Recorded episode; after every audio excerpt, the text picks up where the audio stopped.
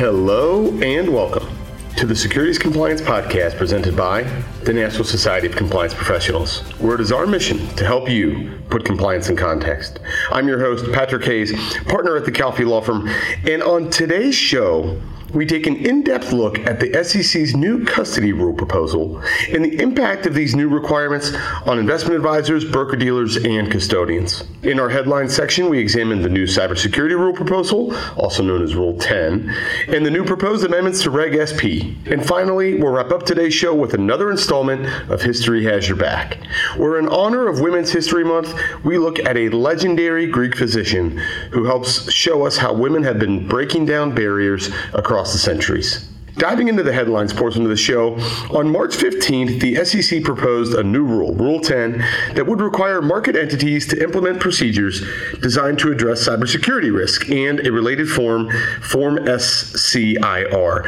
for disclosing information about cyber incidents and risks. The new requirements would apply to broker dealers, uh, the MSRB and FINRA, clearing agencies, national securities exchanges, security based swap data repositories, swap dealers, and transfer agents. Under proposed Rule 10, market entities would be required to do four primary things create and maintain written policies and procedures to address cybersecurity risks Two, annually review these policies. Three, submit an annual review to the SEC. And four, immediately inform the SEC of any significant cybersecurity incidents once the market entity concluded that a cybersecurity incident had occurred. The SEC said that the new regulation would require a firm to establish and maintain policies that included regular written assessments of cybersecurity risks, internal controls designed to reduce user related risks and prevent unauthorized access, protections against unauthorized access of internal information systems, including related to the recent outsourcing rule proposal, uh, overseeing outside service providers, measures to detect and mitigate cybersecurity security threats to and vulnerabilities of its internal information systems, and written documentation of cybersecurity incidents and steps taken to recover information that was taken during the incident. The Form SCIR consisted primarily of two parts. Part one, for a firm to report steps taken by the market entity to address and resolve the incident, and part two, requiring an, an annual summary of the firm's cybersecurity risks and any significant related incidents. The SEC that said that firms would also have to post on their website a summary of information filed in Part 2 of the proposed form SICR. So, what did the commissioners say about this new cybersecurity rule proposal? Chair Gensler emphasized that this was the, uh, uh, the that the proposal was really the first rulemaking to explicitly address the cybersecurity practices of entities covered under the proposal. Commissioner Mark Uyeda dissented, likening the proposal to an SEC proposal in 2022 to implement cybersecurity risk management and reporting requirements. He questioned why the current proposal failed to react to comments to the February 2022 proposal. And further, he noted that the overlap in other proposals simultaneously being considered by the SEC, which would amend Reg SP and Regulation SCI, saying that the SEC's quote spaghetti on the wall approach to submitting proposals with potentially inconsistent regimes could lead to confusion and conflict. Similarly, Commissioner Peirce also criticized the rule proposal, calling it a tool to enhance year end enforcement statistics rather than a serious proposal to make the securities market more secure. In addition to the cybersecurity rule proposal, the SEC also recently proposed amendments to Reg SP.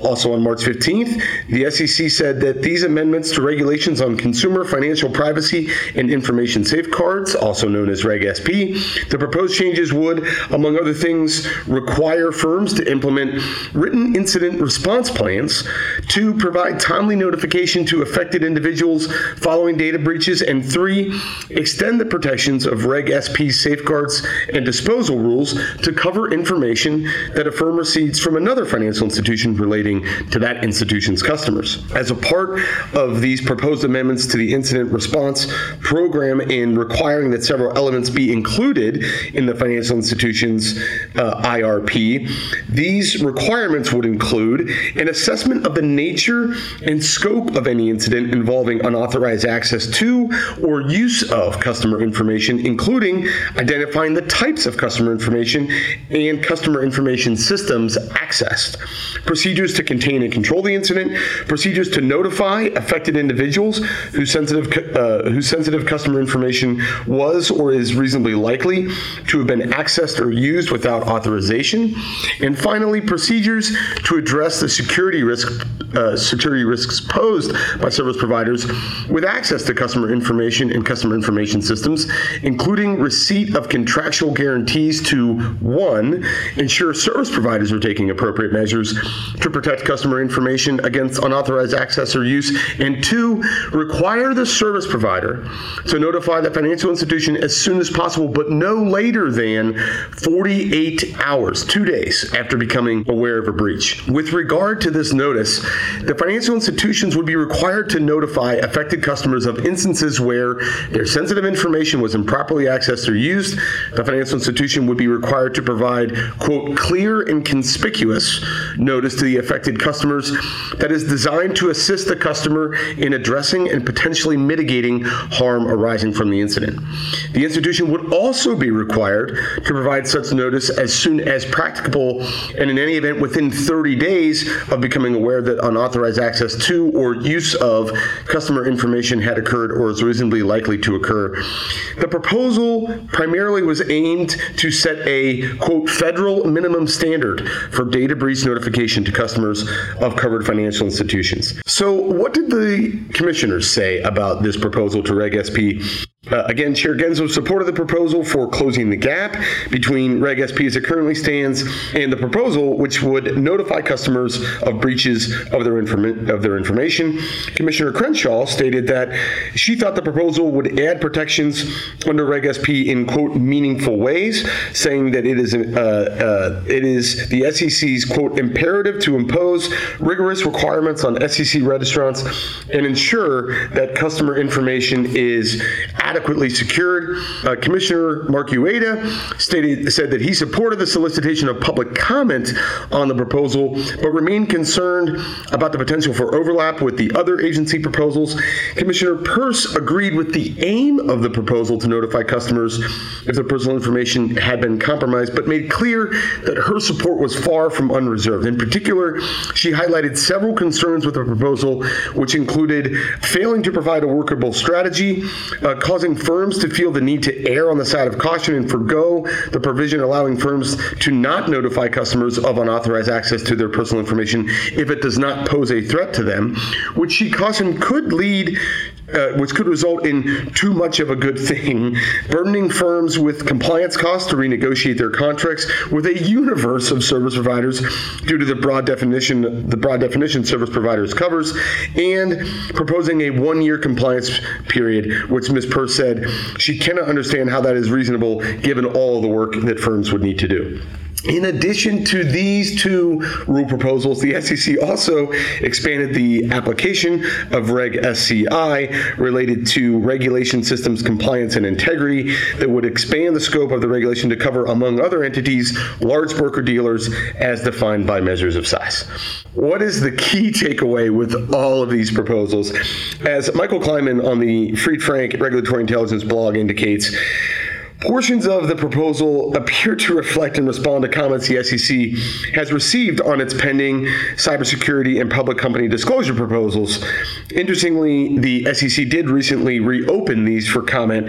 For example, while both of these proposals recognize but did not affirmatively, affirmatively address the potential burden of having to comply with multiple, sometimes inconsistent regulations on covered institutions, the Reg SP proposal contains an in depth analysis on how covered institutions can implement and revise their policies and procedures to reduce some of the burden on those institutions.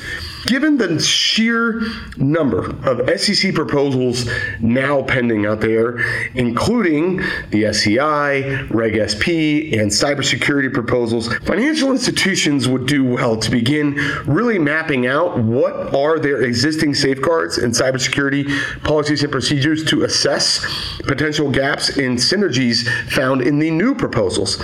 Special care would be uh, well taken uh, and uh, to be provided to the precise notification of obligations to consumers, regulators, and the public at large that those regulated entities might be required to do so under the various proposals and under some of the existing state laws that apply to their own internal policies and procedures.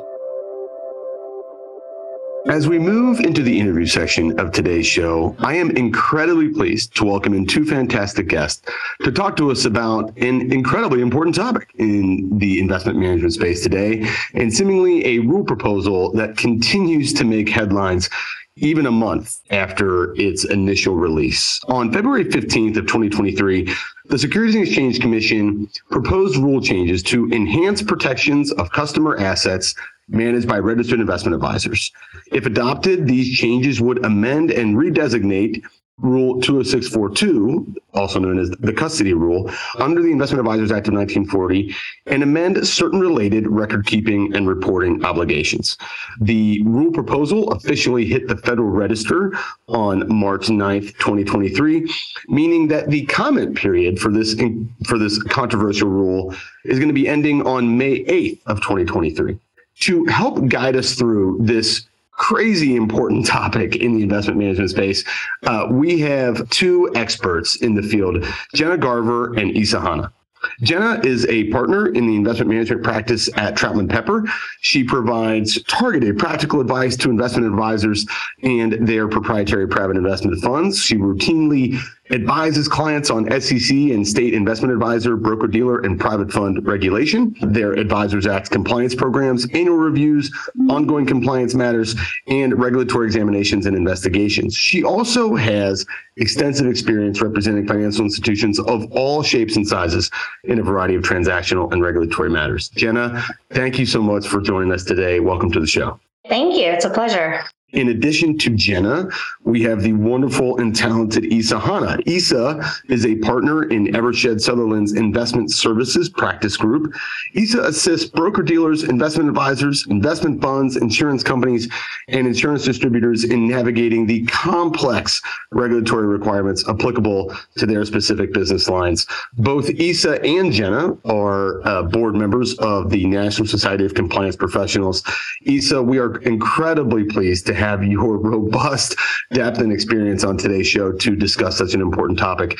Thank you so much for taking the time and welcome to the show. Happy to be here. Thanks for having me. So, as we dive into the topic proper here on the new custody rule proposal, I think it's important for all of our listeners um, who probably have an idea, I would imagine, about what the custody rule says, the, the current custody rule, what it says, and has probably seen some of the headlines about this new rule proposal that came out last month, but may not know all the kind of uh, uh, ins and outs of the scope of the rule and what it says. So before we get to that, I think it'd be important for us to really talk about the background of the custody rule that's currently in place and maybe even do a little bit of a historical look back at some of the recent developments uh, over the past few years and how this area has evolved. So maybe Issa, if I could kick it over to you just to get us started, maybe talk a little bit about the, the custody rule, some of the background, and uh, do a little bit of, of a historical look back for us.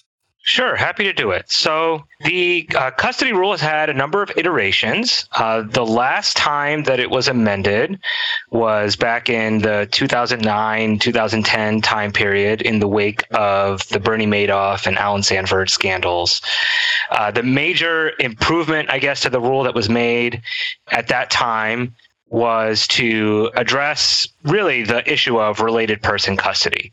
You know, that was a really a direct response to what happened, you know, in, in, uh, to those, un, you know, unfortunately to those those clients of um, of Bernie Madoff and Allen Stanford and anybody else who who wasn't getting the, the protection the protection of their assets that they uh, they should have. So since then, you know, a lot has has happened you know certain interpretive issues have arisen under the rule as a result of changes in doing business, emergence of certain new asset classes, so on and so forth.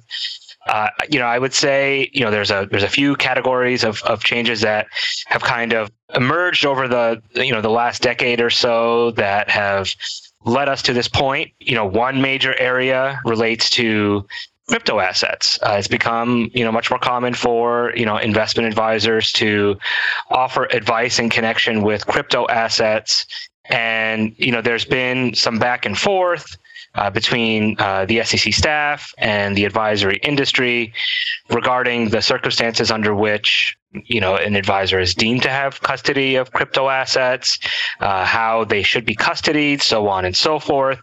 Uh, there was you know uh, you know an exchange uh, between the industry and the SEC by way of some letters over over the you know uh, course of um uh, of you know the, the last you know decade or so, uh, but no real formal guidance, nothing in the rule to specifically address uh, how advisors should deal with that scenario. Another thing that's kind of arisen in the in the last decade since the last time uh, you know the custody rule was uh, was touched uh, has was the issue of inadvertent custody. You know, there's there's been some you, you know FAQ guidance that's been issued in connection with that topic. And for those who aren't familiar with it, inadvertent custody is a situation where an advisor you know it has custody of its client's assets as a result of a provision in a client agreement uh, but they don't know about it right? Because uh, you know that that client has that agreement directly with the custodian that they deal with you know and that provision says that you know the the the, the advisor has the ability to access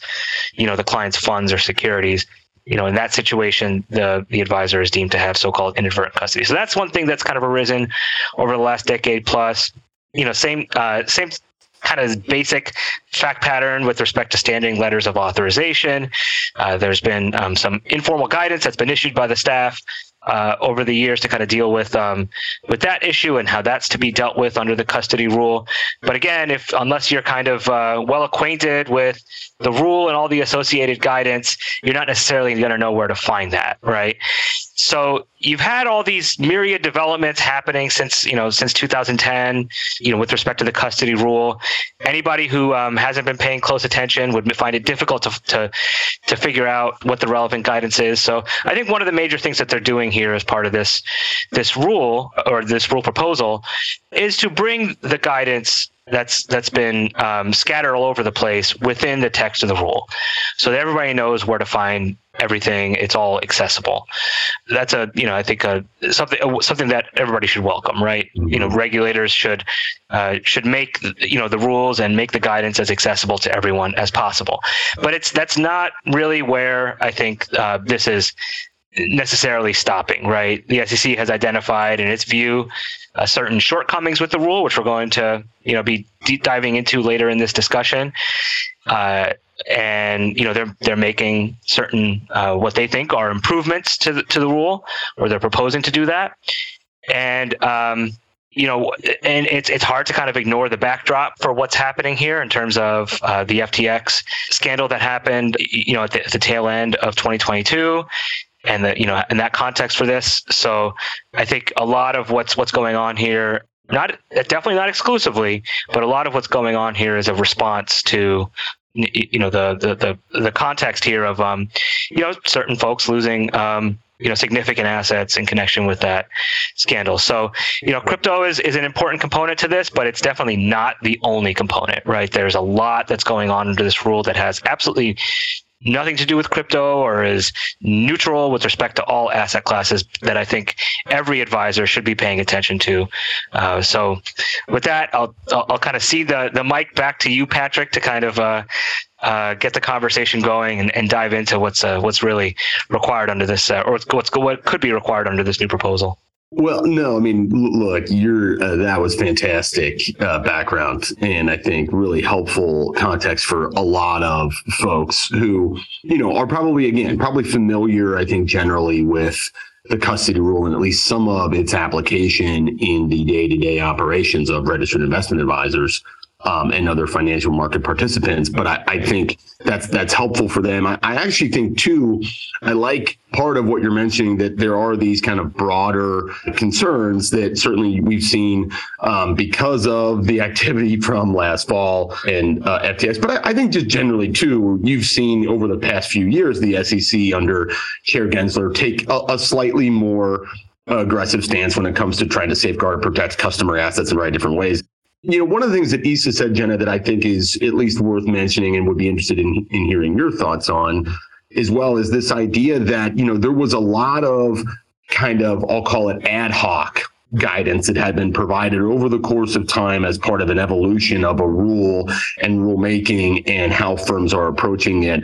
This seems, in my mind, at least at first blush, a little bit familiar with some of the other stuff we've seen from the SEC, like in the the marketing rule area, where you had over the course of time, you know, lots of different IM guidance updates and uh, risk alerts, and obviously no action letters and stuff.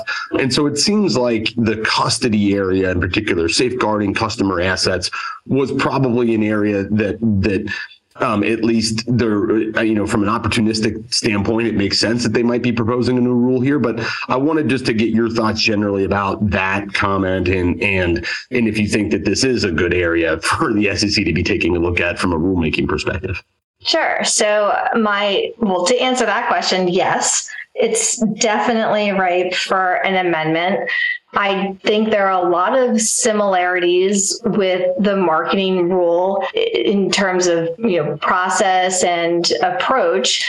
Both of the rules are, thank God, older than me and not by much. I believe it was Melissa Roverts Harvey from the staff that had, I guess she's been working on uh, amendments for about 12 years or so. I know there was a, a, a, shout out to her, if you will, at the commission's um, open meeting when they proposed the rule. So that was a good indication of how long they've really been trying to uh, come up with a good solution. Obviously, there are clear policy reasons why we need these rules, but coming up with the you know, right approach, the right set. I think that's a similar situation with the marketing rule where, you know, they wanted something that was evergreen to modernize it, could withstand the test of time. I think we're in the same camp with the custody rule. It's been obviously amended a few times over the years, more so than we saw with the old advertising rule. But I think that the technology is now really outpacing the rulemaking in this particular area, not just because of crypto, it's everyone's favorite topic. So we have to drop that word in every 30 seconds or so in this podcast. But Right. Crypto is not the only technology forward aspect uh, of this rule. We saw it years ago with electronic notes um, and in dealing with all new types of strategies and concepts. So uh, it really is ripe. I also think, similar to the old advertising rule, you have this patchwork of guidance all over the place and not being able to find things but you know similar to the marketing rule guidance is in so many you know different forms and in different locations. It's hard to as a newcomer into this space get a good understanding of what the actual rule is. Mm-hmm. uh, the same thing happened with the advertising rule. So uh, even if you're not a fan of the new marketing rule i do think that there's some comfort uh, in hearing this staff say everything you need to know is in the four corners of the rule and the adopting release. It is somewhat refreshing. Yeah. That being said, we're only a few months out from the compliance date of the marketing rule. We already have a few FAQs on the books, and clearly the industry is dying for more guidance, which oh, we also have um, a risk alert. So we may have another risk alert coming. And so you can see how it's really hard for the SEC to break away from this, you know, uh, stream of guidance uh, situation. So uh, who's to say that this approach is ultimately going to work for either the new marketing rule or this proposed custody rule?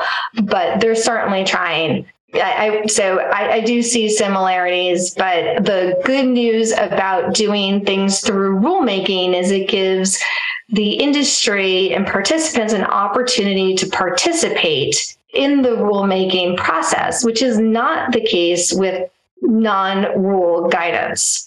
You don't get to pipe in and be part of deciding what it should be. You're just told what it should be. And you also aren't sure if that is the position of the commission as opposed to the staff. And the guidance for the custody rule can at times be problematic, especially on an exam when you're talking about certain particulars that guidance that is not rule based guidance. Sure. So I'm I'm happy to get some resolution on on those matters through a rule process. Yeah.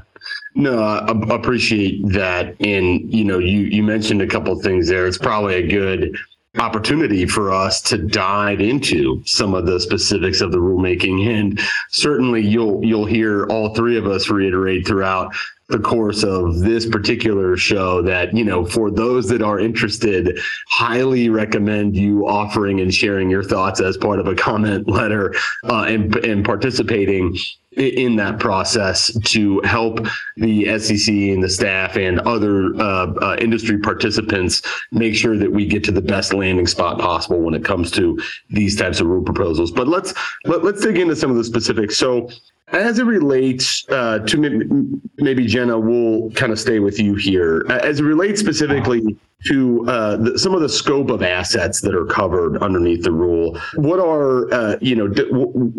Tell me about some of the specific provisions there, and, and even maybe about some about the some of the provisions around kind of privately offered securities. Sure. So under the current custody rule, we're really focusing on custody of funds that I equate to being money, like cash, like you know, like a money gun situation, um, and securities. And of course, what are securities? Seems pretty obvious what they are until you actually dig in and then it can be you know a little vague of course.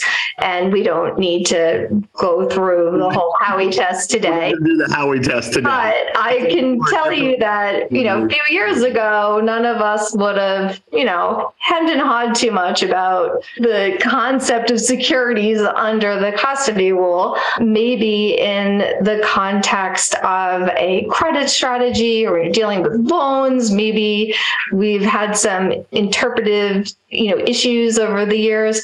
But obviously, um, the uh, the crypto um, era has brought in a whole new round of questions as to what securities are.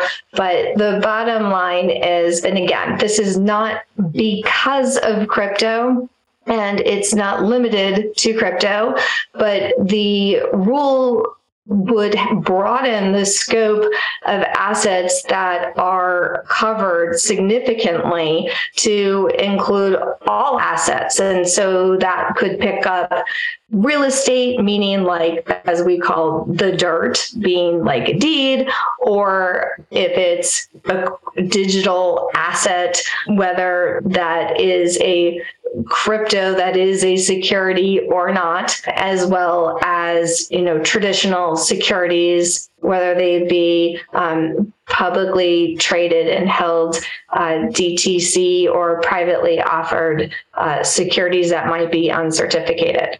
Mm-hmm. Yeah, let's let's dig in there. Maybe you know, Issa, I'll, I'll turn to you this uh, idea around kind of real estate assets uh, being a focus uh, obviously, you know, J- Genna mentioned that it certainly had a specific call out in the rule proposal, but uh, that that's not the only time that the SEC has mentioned that recently, right? And and again, one of the other things I'd be interested to hear, maybe Issa, if you want to kick us off, or Genna, feel free to chime in, is you know the the ideas in the rule proposal that talk about kind of um, accommodation reporting, I guess is what I would I would call uh, call it, and you know what what the SEC stance appears to be there. Yeah, I can I can address those two questions. So, you know, when it comes to you know real estate assets and other kind of similar hard assets, you know that that are definitely not securities.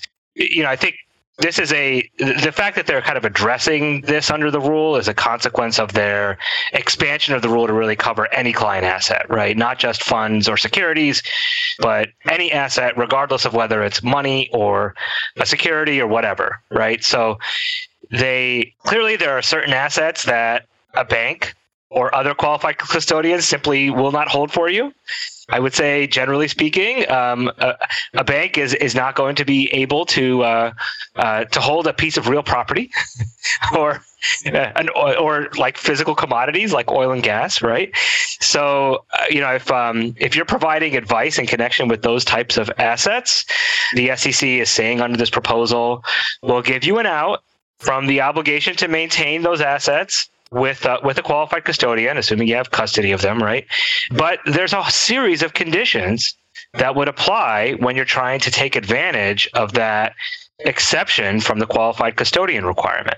You know, I'm not going to run through them all, but you know, there's a there's a couple in there that are that are tough and they're going to create real, you know, operational complexity and you know compliance pain uh, for investment advisors. One of the requirements is that uh, if you ever want to engage in some sort of transaction with respect to those assets, some sort of disposition or maybe a financing or something like that, where ownership related to that asset is changing in some way, you have to give a heads up to your accountant within one business day of the fact of that transaction. You know, there are advisors who are engaging in, you know, transaction activity with respect to assets on, you know, constant basis, right? And you know, the fact that you have to kind of give your um, you, you, know, your accountant heads up regarding uh, you know, that type of transaction every single time you engage in one, you know, seems like uh, you know, a, a tough ask, and it, it's something that you know I, have heard already is um, you know something that the industry is not really uh, too keen on you know but but in general that's kind of the the approach here. So you know the sec is saying we'll give you an out from you know the, the obligation to uh, to maintain these types of assets these hard assets with a, uh, a qualified custodian. Thank you very much. You know that's that's great. Uh, but it, it, you know they give with one hand but they take away with the other right uh, they're they're imposing more compliance responsibilities if uh, if if you do decide to take advantage of that uh, that relief. And and you know that's that's an exception that's that's available with respect to you know certain other types of assets as well, such as privately offered securities, the you know the non-certificated securities, so on and so forth. So, you know that's something that you can continue to take advantage of. That's, that was something that was already existing under the rule. But I think the SEC is intending for that exception with respect to especially privately offered securities to be used uh, significantly less often. They you know they state in the, the the proposing release that their original intent was that was for that to only be used in the rarest of circumstances. So, you know that's you know, uh, uh, an issue that'll have to also play out during the comment letter process as to whether the SEC is uh, is right about its its um, you know its its views on you know the the scope of that exception and and, and um, whether what what they're proposing here is is um, is going to be workable. And I know Patrick, you also asked a question about accommodation reporting you know the, SEC makes a lot in the in the proposing release about this issue of of, of account account statement integrity. They you know they um, are very concerned about you know the integrity of account statements, account statements um, you know. Uh, uh, you know, representing uh, to clients a, a, full, you know, complete, you know, picture of what's actually held in uh, you know the, their their account with a particular custodian, but nothing more than that, right? So you know to the extent that you are uh, you know uh, uh as an advisor asking uh, your uh, your custodian to display the value of you know certain assets that are held away from you know the you know your client's custodian, so-called accommodation reporting the SEC wants to wants you to stop doing that essentially, um, unless the client explicitly requests it. So you know that's that's going to be you know a, a, major change under the rule where you know if you're you know engaging in this this practice of uh, you know accommodation reporting or asking your custodians to um, you know to to to do that for your clients, you're going to have to get explicit permission uh, from your clients to to continue doing that or you know abandon the process altogether if you're not able to get that explicit permission.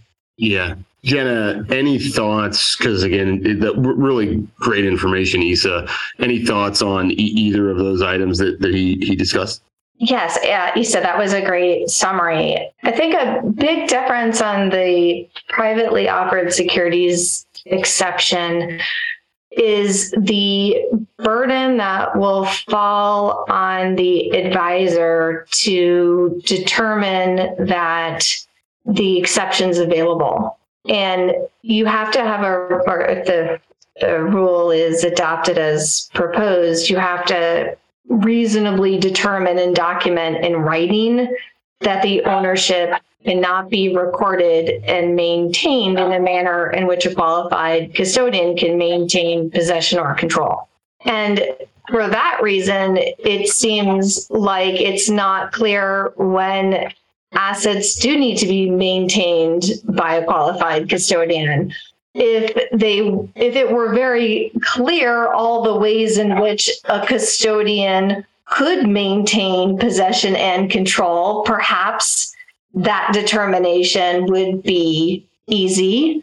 But since it's up to the advisor to determine that no option is available when it may not be clear the universe you know in which they are you know, the universe of options i think that is a very challenging determination to make.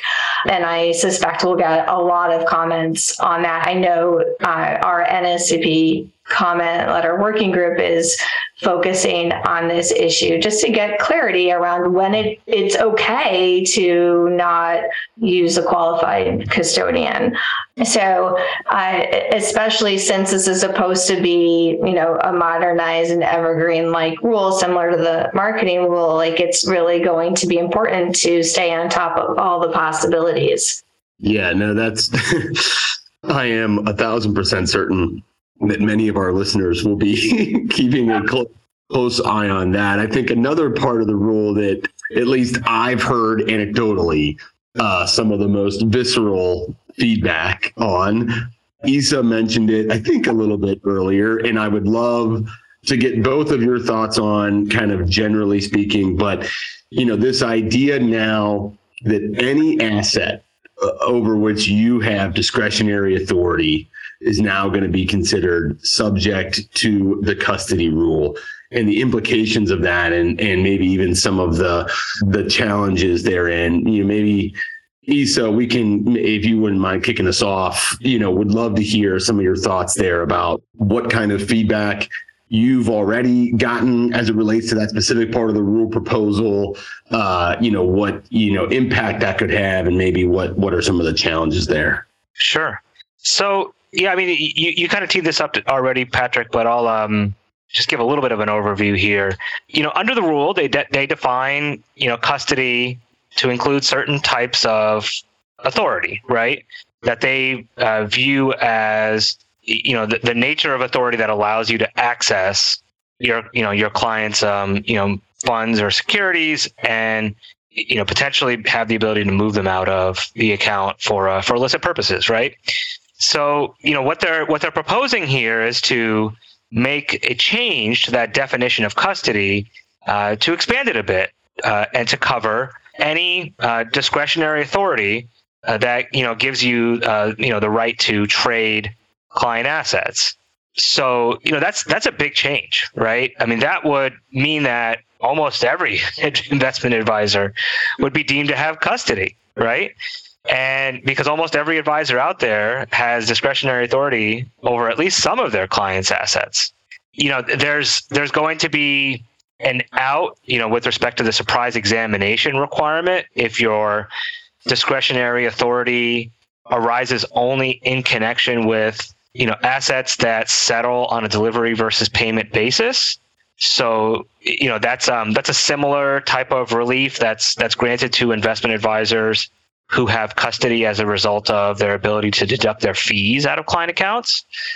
But nonetheless, you know, you're gonna you're gonna have to come into compliance. Like even if you have you know custody over DVP assets, you're still going to have to comply with other requirements under the rule, right? You're going to have to maintain it with a qualified custodian. You're going to have to, and I don't want to get too far ahead of myself here because we're going to talk about a lot of these topics later on in this this discussion. You're going to have to get, you know, a written agreement uh, in place with the, you know, any qualified custodian that maintains those assets, containing certain specified terms under the rule. You're going to have to get written assurances from those custodians. So having custody you know, based on your discretionary authority, even if it's um, you know, in the nature of DVP type of uh, you know discretion, that's still a big deal under this proposal, right? It, it, there are real consequences to that, and you know, I think what what the SEC is proposing here is to significantly increase, uh, you know, compliance burden and ongoing obligations for investment advisors as a as a community generally, not just those advisors who have truly the ability to move assets out of their clients' accounts and you know we'll see where that goes. I expect uh, a lot of comment on on this issue.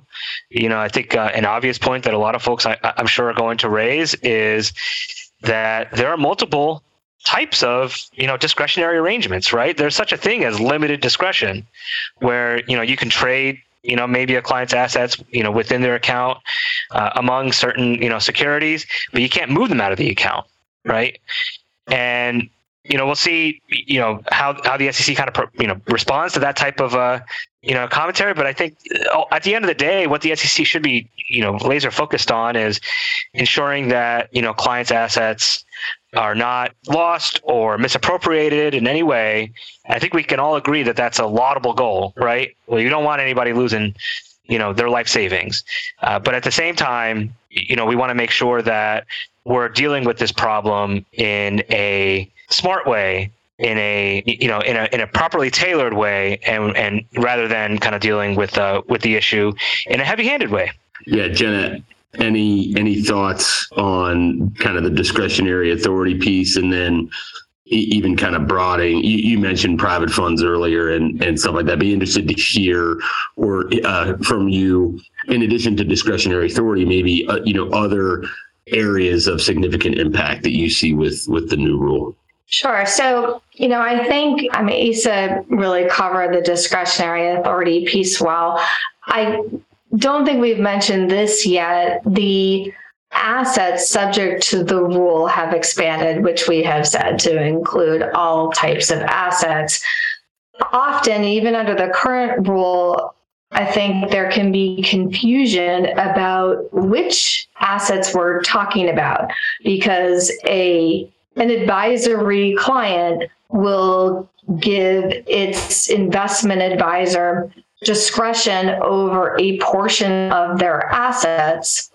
If other assets are, for example, in the possession or control of a related person of the advisor, even though the advisor isn't managing those non advised assets, they still may be deemed to have custody of them.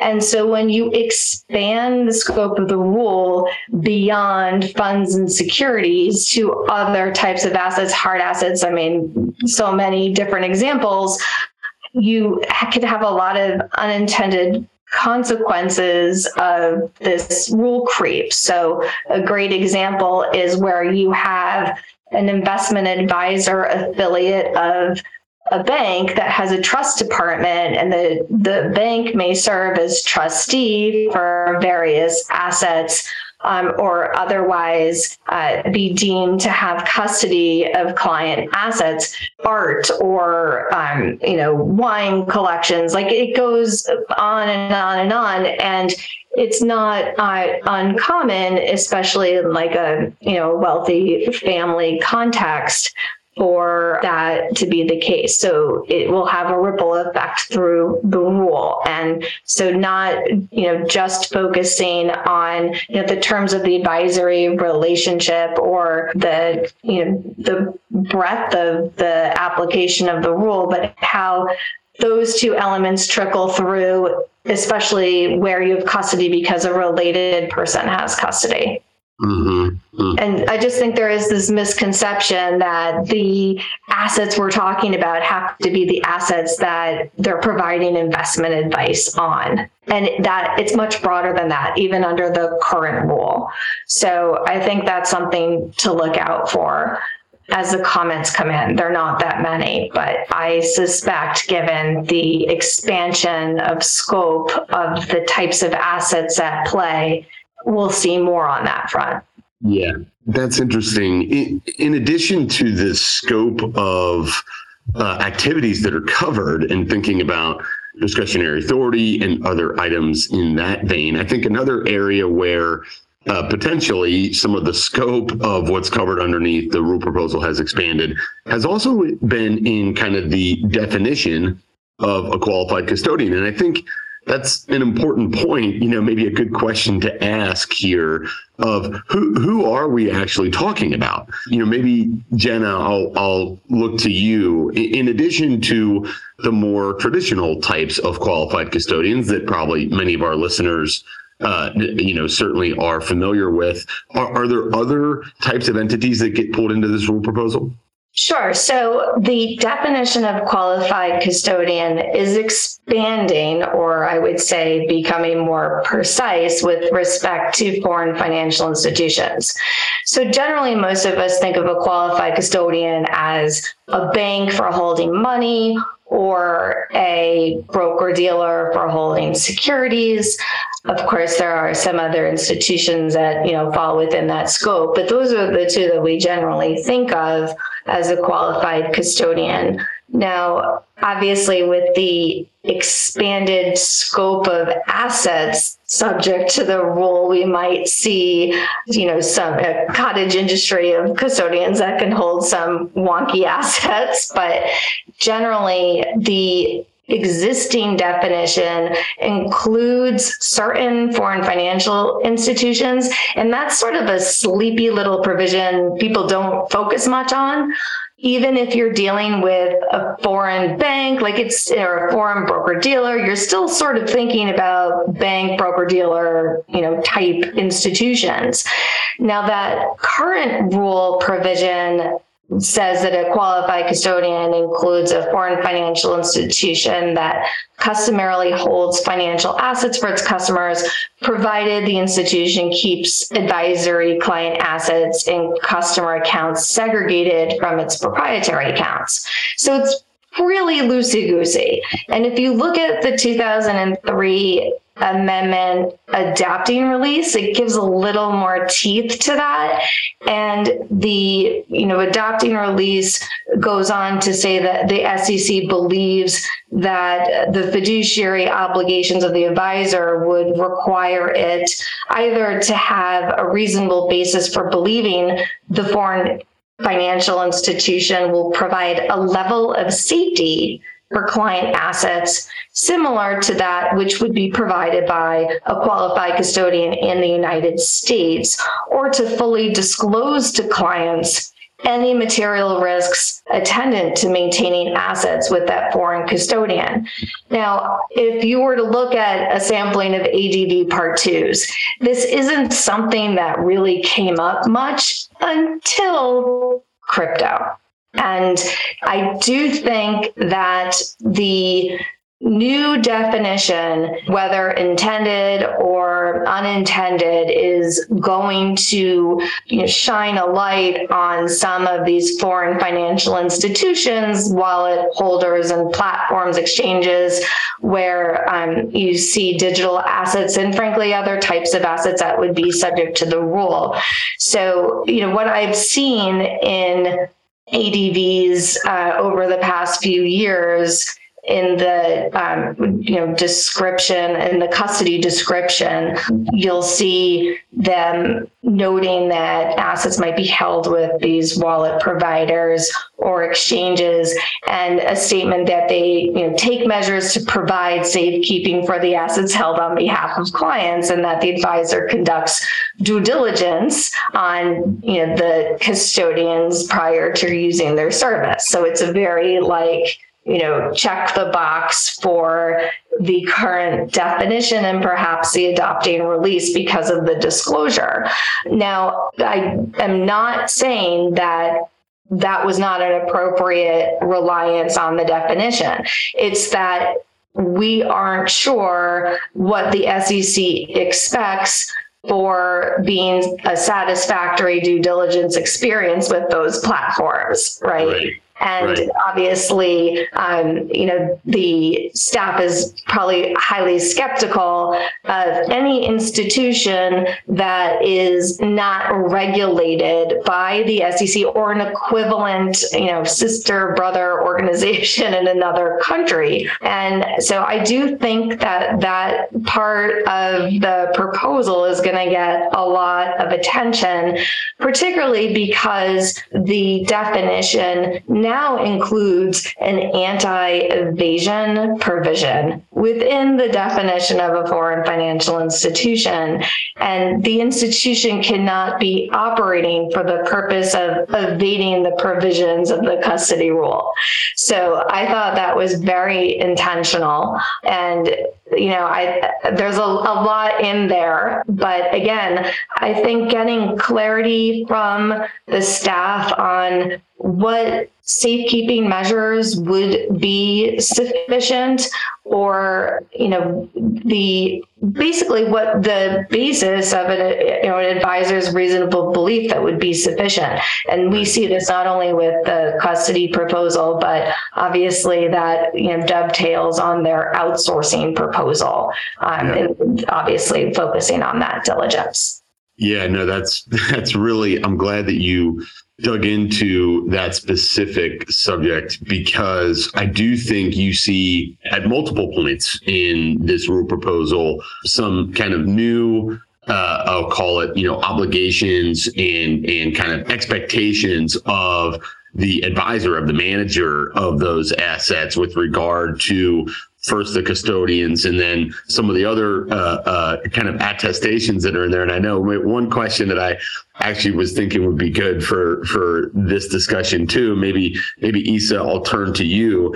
Um, it's not just due diligence, right, on some of these custodians, but there's also a, a written agreement requirement. Uh, I'd, I'd, love to hear your thoughts on kind of uh, that specific part of the rule, what it says, and the potential impact to you know investment managers. Yeah, happy to dive in there. So this is one of the more, uh, I guess, controversial areas of the rule. You know, the written agreement requirement, and also the requirement to receive certain written assurances on an ongoing basis from from the custodians that uh, you, as the advisor, deal with, or that I guess your clients are engaging. Usually, you know, the, the they there let's just back up though before i kind of dive into the specific um, asks i guess that the sec is making here and you know just kind of provide just a little bit of background as to why the sec is even doing this or why yeah. why they're why they're really asking for this so in in their view they they've seen somewhat uneven protections for advisory clients in the you know in agreements that they could they enter into with uh, with qualified custodians to hold their advisory assets. So what they're looking to accomplish here is you know implement you know a, a common kind of minimum set of protections that they think are necessary for advisory clients when they engage a qualified custodian to hold their advisory assets. And you know they have a number of provisions here that are going to be required um, in a written agreement between the advisor and each qualified custodian that uh, you know the advisor's clients are using. You know that's just you know going to be i think a significant operational challenge for a lot of investment advisors generally speaking you know a lot of investment advisors don't select the qualified custodian that uh, their their clients use. Uh, their clients oftentimes have their own ability to kind of engage a qualified custodian on their own. So you know, there's there's going to be a process of you know just, just determining the, the scope of qualified custodians that are even included here, and reaching out to them to kind of get get these agreements on the books. I mean, which is I mean that's that's a that's a big ask. And then on top of that, you, you know, there, there's going to be certain specified terms that have to be in there under the rule. Um, you know, some of these are not necessarily too surprising you know the, the SEC wants access to books and records and wants to ensure that the accountants that are doing your surprise exam or uh, internal audit are have are, are getting the requisite access to books and records. Okay, fine. On top of that, you know, they're asking um, for the agreement to state that there's an obligation of the for the qualified custodian to send quarterly account statements. Maybe not so big of a deal. But then, you know, we get into some other things that, you know, are going to be a, a big lift here, right?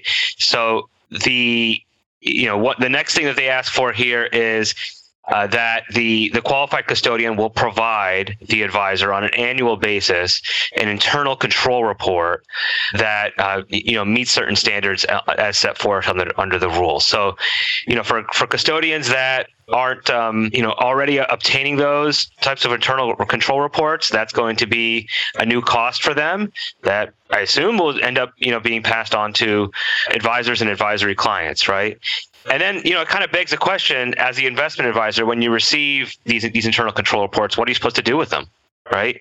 You know, you have a fiduciary duty to your clients to make sure that you have um, that you know your clients' assets are being you know kept uh, in, in, a, safe way. You're, you're receiving these internal control reports on an annual basis that that implies, I think, that you have an obligation to review, review those annually right. and make sure that, that, nothing is amiss at the qualified custodian. So there's a new compliance obligation for you right there, kind of built into this in an indirect way. And you know, finally, you know, with respect to the written agreement requirement, the SEC is implementing, you know, a workaround with respect to this issue relating to so-called inadvertent custody, where you know, a lot of investment advisors over the years have run into this problem where they had no visibility into what their you know what their clients' agreements with the custodians were saying about the authority that the investment advisor had to access their custodial account. And you know, the SEC has taken the view over the years that you know, unless you take some action to to um, rid yourself of that authority, that authority that exists in your client's agreement with the custodian is enough to give you you know custody. It's constructive custody right? Even if you don't use it. Right. So you know this is they're they're asking advisors to include language in their agreements with their qualified custodians that state the agreed upon level of authority that the advisor has with respect to that custodial account to clear up any sort of you know any kind of issue that could arise as a result of language that the advisor just doesn't want or authority that the, the, advisor doesn't want as a result of language in the client's agreement with the qualified custodian. So, you know, there's, you know, these are, you know, these are, you know, complicated provisions. These are going to be contracts that you know are going to be subject to heavy negotiation i'm sure. You know well, after after you identify the, the qualified custodians that your clients are dealing with and you're going to have to go through this process of entering into these agreements. It's it's just going to be a big lift and you know what what honestly eh, you know this feels like in a way is the sec again ironically outsourcing its regulatory responsibility to investment advisors or you know expanding uh, the reach of its of its regulatory authority uh, to to banks when it doesn't otherwise really have that you, you, know and asking investment advisors to be the so-called you know uh, you know cop on the beat uh, right. you know, to, to, to regulate these these these uh, these banks and other you know qualified custodians to make sure that you know advisory clients are getting uh, certain protections, and we'll see how that goes. There are two. You you uh, you touched on two things there that that I think are particularly important. I want to dig into, and then I got a question for Genna uh, that that Issa just kind of talked a little bit about scope creep. So I want to I want to get uh, get get hear from you on that. But I think the other thing you mentioned there, Issa first is, you know, like the the actual cost of compliance here. Yeah. Right. Because it's not just the resources and the new obligations that are going to be imposed upon the firms out there to conduct and document and, and put into place these uh, attestations, the written you know, attestation requirement, and stuff like that, but it, the, the written agreement requirement. But in addition to that, if they're going to mandate that custodians are performing these tasks and activities internally and they're generating certain reports that they need in order to satisfy d- different elements of this new rule proposal you know the the, the custodian is just going to charge enhanced fees to comply with that work and then there's even additional costs Sure. on top of that Right. And on top of that, custodians that just don't want to deal with this will just get out of the market, right? So right you could have uh, a situation where there's just less choice right for clients and you know further con- consolidation in the market and when there's more consolidation less competition what's what's the eventual result? It's going to be higher cost and and Yeah. you know uh, less innovation less service. So yeah i mean it, these are things you have to balance and i'm hopeful that the you know the sec will think about these issues as they work through the rulemaking process and you know the cost benefit analysis. Yeah. i'd also be remiss if i didn't run through the reasonable assurances requirement under the rule which is a separate requirement from the written agreement requirement. So separate from yeah separate from this as an investment advisor you have to get certain reasonable assurances from the qualified custodians that your your your clients are working with under this proposal. So you know some of these are are not necessarily you know a, a- a significant deal but one of them really stands out to me. And and, and this one i think is is um you, know really going to have an you know an impact from the perspective that I just mentioned about you know some certain some some custodians may be saying to themselves well we don't want to deal with this anymore. We, this we want to get out of this market or you know causing consolidation or you know just overall a, a less desirable experience for clients. And that's that's just this new requirement that the SEC is floating to require qualified custodians to indemnify advisory clients against the risk of the loss of their assets that are maintained with that qualified custodian in the event of that custodian's own negligence, recklessness, or willful misconduct. You know, qualified custodians deal with, you know, the biggest ones, tons of accounts, right? So they're asking essentially, you know, uh, qualified custodians to expose themselves to virtually limitless amounts of potential liability, you know, with with respect to um, you know clients' assets and and and provide them a you know a direct indemnification right.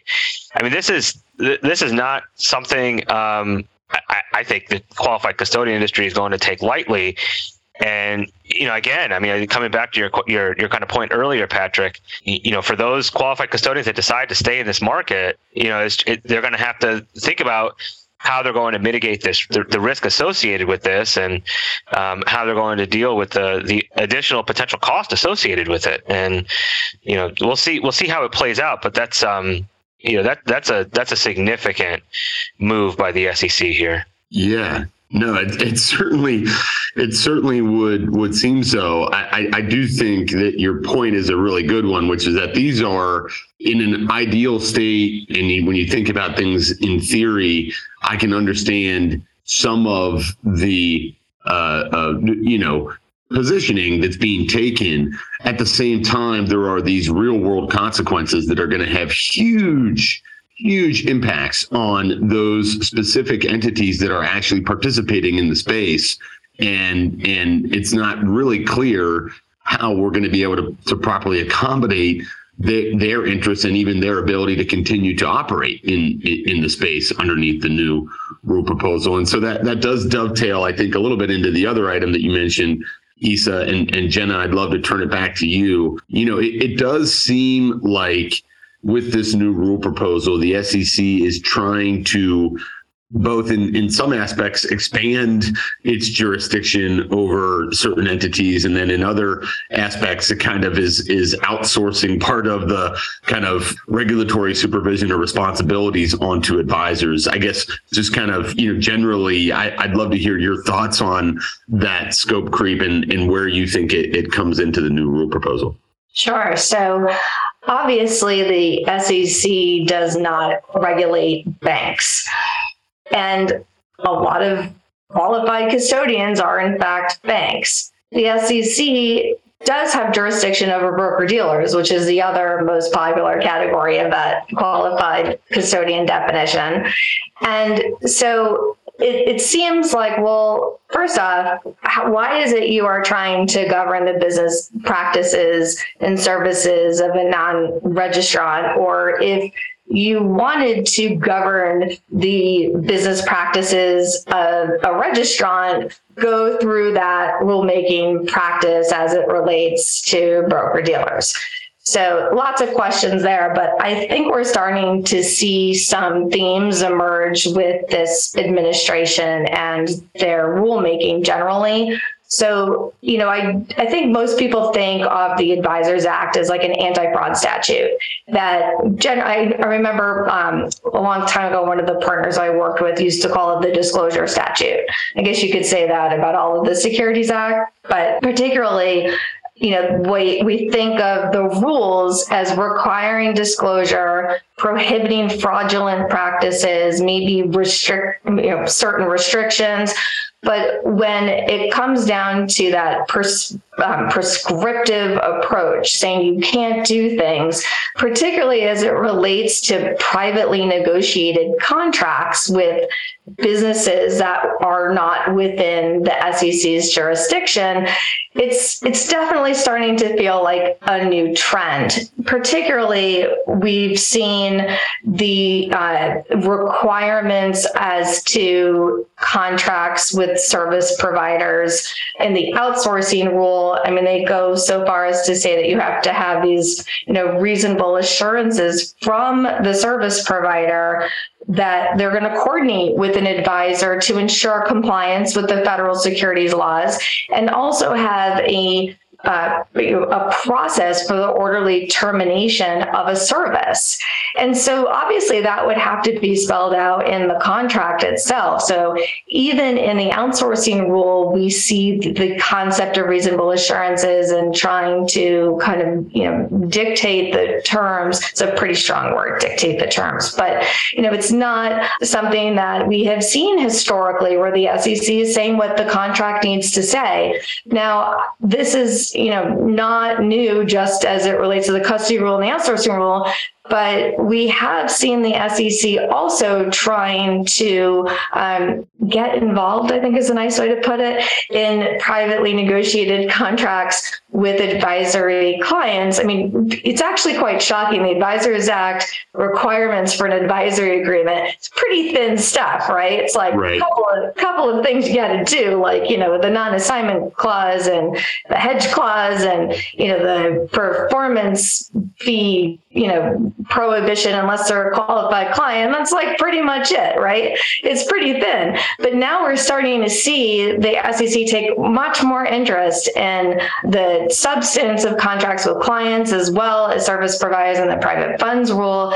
Obviously, um, you know, the industry is, you know, very interested and the SEC focusing on whether or not you can have indemnification or exculpation indemnification for gross negligence in private fund LPAs. You're kind of seeing similar themes of the SEC focusing on strict negligence, simple negligence, I should say, in other contracts, including the you know outsourced service provider um, proposal. You see uh, the concepts of whether or not a service provider is engaging in negligence. And now with the custody uh, proposal, you see the SEC interested in making sure the custodian is going to be held liable to a client, not the advisor, but directly to the client for its negligence. So I really do think we're seeing a pivot in the scope of prescriptive rules or governing rules that the SEC is putting down in this space that we haven't really seen so much in the past. Yeah. No, um, um, th- thank you for sharing that insight. And um, I think it's really, really important for people to kind of get a, a better sense of that, a better understanding of that. You know, I'd, I'd love to dig into some of the changes around the you know 2042 and the books and records rule as regard in, in regards to this proposal but honestly we've we're we've we've dug in deep in a lot of other areas and so I'll let I'll let our listeners I mean I would I would you know commend to you to take a look at that as well. I think the last thing I want to follow up on and this really builds on the points that both uh, you, Genna, and you, Issa, have, have have each made throughout the conversation today, which is, you know, what just kind of broadly speaking, uh, you know, what what does this rule proposal, maybe some some closing thoughts, right, on what this rule proposal tells us about the focus of the SEC in this area and and kind of what what you know what are you thinking is their positioning from a, a policy perspective maybe maybe Genna will start with you and then Issa will, will let you finish up. So, oh gosh, what is the SEC thinking? I'm not sure I can. Yeah, yeah. Well, necessarily speculate. A it's a tough ask, and maybe something that, yeah, right. but um, a question I've heard a lot lately. I think that look, there. It's really um, fun for a, a change to be playing Monday morning quarterback when their proposals come out. Like, you know, we get to sit here and like be like, oh, but this is the, you know, like just pick it apart, right? But the truth is that there are compelling policy reasons behind this. And at the end of the day, I do believe that a lot of the proposals are trying to prevent loss for investors. I mean, that is really the mission and making sure that people aren't stealing money or stealing assets. And there's good reason for the staff to be concerned about that. And you know, not you know just in um, the crypto world where you know there's tons of scams and things disappear. I just learned about rug pulling last night. You know, uh, late to the game on that, but you know, there's plenty um, of scams out there. They're not just in the crypto space. I do think focusing on privately offered securities and what it means to safeguard, like there's there are um, some unknowns under the existing framework that would be helpful. So, uh, in the spirit of trying to protect uh, clients, uh, investors against loss, I can definitely get behind that mission. And I think, as I I always uh, feel feel in the proposal stage, making sure that we, as the profession professionals in the space, understand the requirements, making sure we flesh out ambiguities, and also getting help from the staff to bring the service providers to the table so we don't eliminate good choices for you know providing those ancillary services that support the industry is critical. Yeah. Thanks, Genna. Issa? Well, you know, I think, you know, Genna kind of alluded to this earlier, but I think this is, you know, just a, a part of a pattern, right? You know, the SEC clearly, you know, wants advisors to take some sort of active role in helping it regulate other industries. And, you know, the outsourcing rule, you know, uh, had had those themes, and this is very much of a piece with that. And you know the, the this written agreement requirement, the assurances that you have to obtain from your qualified custodians, I think it's just uh, taking that that trend to the next level. So, you know, if if we can kind of you know think about just at a high level, you know, what the SEC is up to here, and look at this from a from a bird's eye view, it seems like you know the SEC is interested in flexing its regulatory muscle and uh, expanding in, into areas that it historically has not necessarily had the authority to do, but has gotten creative about it and is is doing that by way of the relationships that their regulatory regulated entities have with um, with those industries. So, you know, we'll see uh, how you know how that plays out and uh, how how well all of that is executed by by the advisory industry. But you know they're asking for a lot. They're you know they're they're asking for you know especially for smaller firms for firms that don't have you know the types of uh, you know bodies and resources of uh, you know more uh, you know well resourced shops to just take on more and more responsibility um, and to play that you know that role of the cop on the beat when they've already got so much on their hands. Right.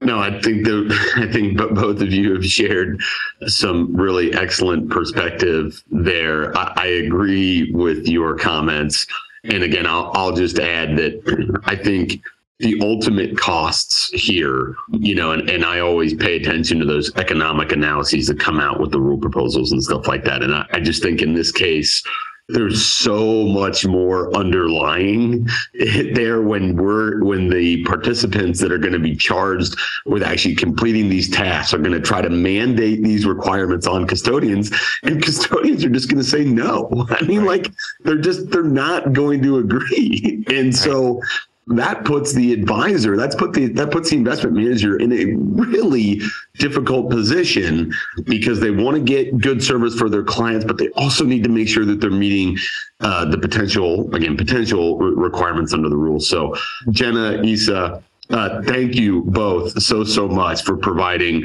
uh, just incredible insights and analysis into this new custody rule proposal. Um, I, I wouldn't be doing my, my job if I didn't get you out of here with at least one lighter, maybe a bit more fun question with all of the regulatory rule proposals circling us. So, very quickly, I would love to hear what both of you are most looking forward to as we uh, uh, enter into the spring uh, season here. Maybe Issa, we'll we'll start with you. well, as a dad to two young kids, who are five and three, we've been through the ringer this winter with uh, all kinds of illnesses. So I am looking forward to spring and summertime where there are fewer illnesses circulating out there and we're just not sick all the time. So that's what I'm looking forward to. Uh, that doesn't sound too fun, I guess, but you know, I think it, the, the, the last few years have taught us that um, you know health is paramount, and you shouldn't necessarily take it for granted. So we're looking forward to health. I I I see you, Issa. Yeah, I got I got I got I got I got three girls, five, five two, and almost one, and uh, I, I feel you. I feel you, Ms. Garver. How about you? Well, I'm on the other end of the spectrum. I am looking forward to creating as many memories as I can. I'm going to cry. Memories as I can as I literally cling onto my daughter graduating this spring and getting ready to go off to college. So, you know, it's a little bittersweet for me. I know we're going to have a fantastic time together in the coming months. But I know there are a lot of people out there listening who are probably very concerned about what's going to happen to me in the fall.